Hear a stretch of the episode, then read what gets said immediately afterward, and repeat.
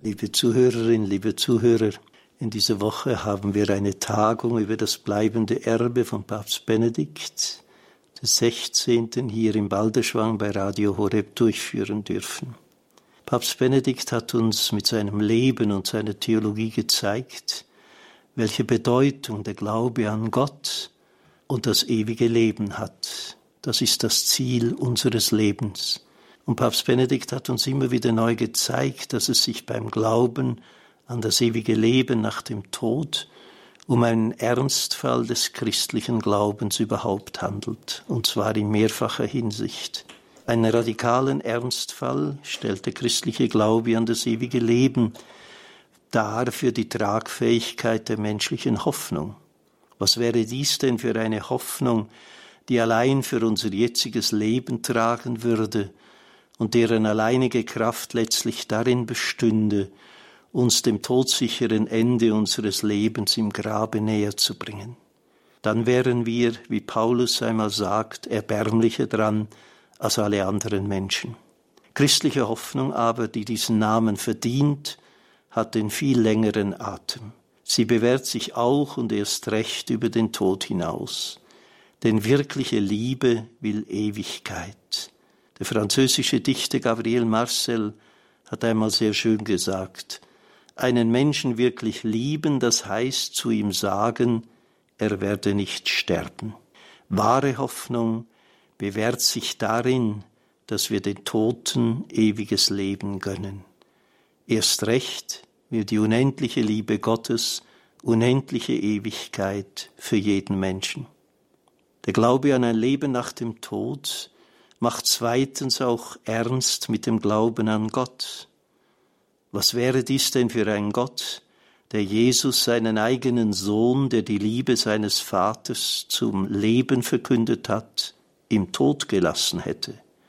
Was wäre dies für ein Gott, der die Glaubenden, die seinem Sohn nachgefolgt sind und seine Verheißung des Lebens in Fülle vertraut haben, die Erfüllung nicht geben würde? Und was wäre dies für ein Gott, der den Menschen nur Zeit seines relativ kurzen Lebens auf der Erde die Treue halten, der aber vor ihrem Sarg kapitulieren und ihnen beim Tod die Treue aufkündigen würde. Das wäre doch eine erbärmliche Götze, aber nicht der Gott des Erbarmens, den der christliche Glaube verkündet. Der im christlichen Glauben offenbare Gott stellt seine Treue auch und gerade über das menschliche Grab hinaus unter Tatbeweis. Der Gott des Lebens ist und bleibt bei uns Menschen, wenn wir in unserem Tod völlig einsam geworden sind. Er behütet uns, wenn wir fortgehen und wiederkommen, wie Psalm 121 diese tröstliche Verheißung sehr schön ausdrückt. Er lässt deinen Fuß nicht wanken, er, der dich behütet, schläft nicht. Nein, der Hüter Israels schläft und schlummert nicht. Mit diesen Worten ist in Israel der Pilger aus dem Heiligtum entlassen worden. Denn an der Schwelle des Heiligtums sollte Gottes Schutz nicht enden. Er sollte den Pilger vielmehr auch dann begleiten, wenn er sich auf den Weg zurück in sein alltägliches Leben macht. Erst recht wird Gottes Schutz nicht enden, wenn der Mensch sich auf den letzten Weg zu seinem endgültigen und ewigen Leben macht. Gerade dann, wenn der Mensch entschläft, darf er hoffend wissen, dass Gott nicht schläft, sondern hellwach ist und über die Lebenden und Toten wacht. Der christliche Glaube an das ewige Leben des einzelnen Menschen ist auch ein entscheidender Ernstfall für die unantastbare Würde des menschlichen Lebens in der heutigen Gesellschaft. Das lässt sich bereits ablesen an der geschichtlichen Entwicklung der biblischen Hoffnung auf ein ewiges Leben. Wie sehr es heutige Christen immer wieder erstaunen mag, so erweist sich der Glaube an ein Leben nach dem Tod als eine in der biblischen Tradition relativ spät gewachsene Überzeugung. Ihre Entstehung hängt vor allem mit der Vereinzelung des Individuums gegenüber dem Volksganzen in der nachexilischen Zeit zusammen.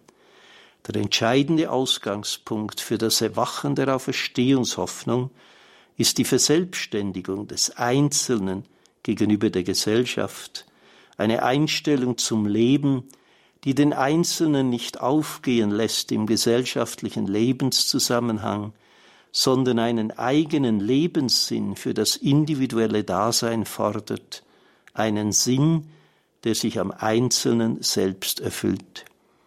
Mit dieser Überzeugung bahnte sich die revolutionäre Wende zu jener Auffassung vom unendlichen Wert des einzelnen Menschen vor Gott an, die eine unzerstörbare Würde des Einzelnen auch der Gesellschaft gegenüber begründet. Die Überzeugung von der unzerstörbaren Würde des einzelnen Menschen und seiner Freiheit auch der Gesellschaft gegenüber hängt auf das engste zusammen mit der Hoffnung auf ein Leben des Menschen über den Tod hinaus. Dieser geschichtliche Zusammenhang zwischen der Hoffnung auf ein ewiges Leben und der Überzeugung von der Würde des einzelnen Menschen provoziert von daher das bedrängende Urteil. Das heutige Verdunsten des Glaubens an ein Leben nach dem Tod und damit die Abwendung von den urreligiösen Lebensfragen nach Tod und ewigem Leben ist ein auch für die Entwicklung der gegenwärtigen Gesellschaft alarmierendes Phänomen und provoziert gefährliche Erosionen der Grundlagen der individuellen Freiheit des einzelnen Menschen und seiner Würde. Letztlich vermag nur die Hoffnung auf ein ewiges Leben eine tragfähige Basis abzugeben für die Freiheit des einzelnen Menschen gegen allen gesellschaftlichen Zwang, auch und gerade für die Respektierung des menschlichen Lebens, angefangen von seiner Zeugung bis zu seinem letzten Atemzug. Und von daher wird sichtbar, der hoffnungsvolle Ausblick über die Todesgrenze hinaus auf die jenseitige Vollendung unseres Lebens lenkt uns Christen keineswegs von den Aufgaben in der Gegenwart ab. In der Hoffnung auf das ewige Leben, heute leben und den Glauben im Alltag bewähren, das ist die Berufung des Christen und der Christin, die uns Papst Benedikt immer wieder vor Augen geführt hat.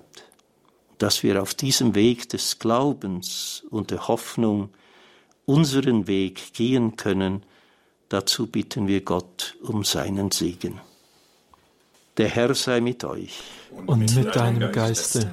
Der Name des Herrn sei gepriesen von nun an bis in Ewigkeit. Unsere Hilfe ist im Namen des Herrn, der Himmel und Erde erschaffen hat.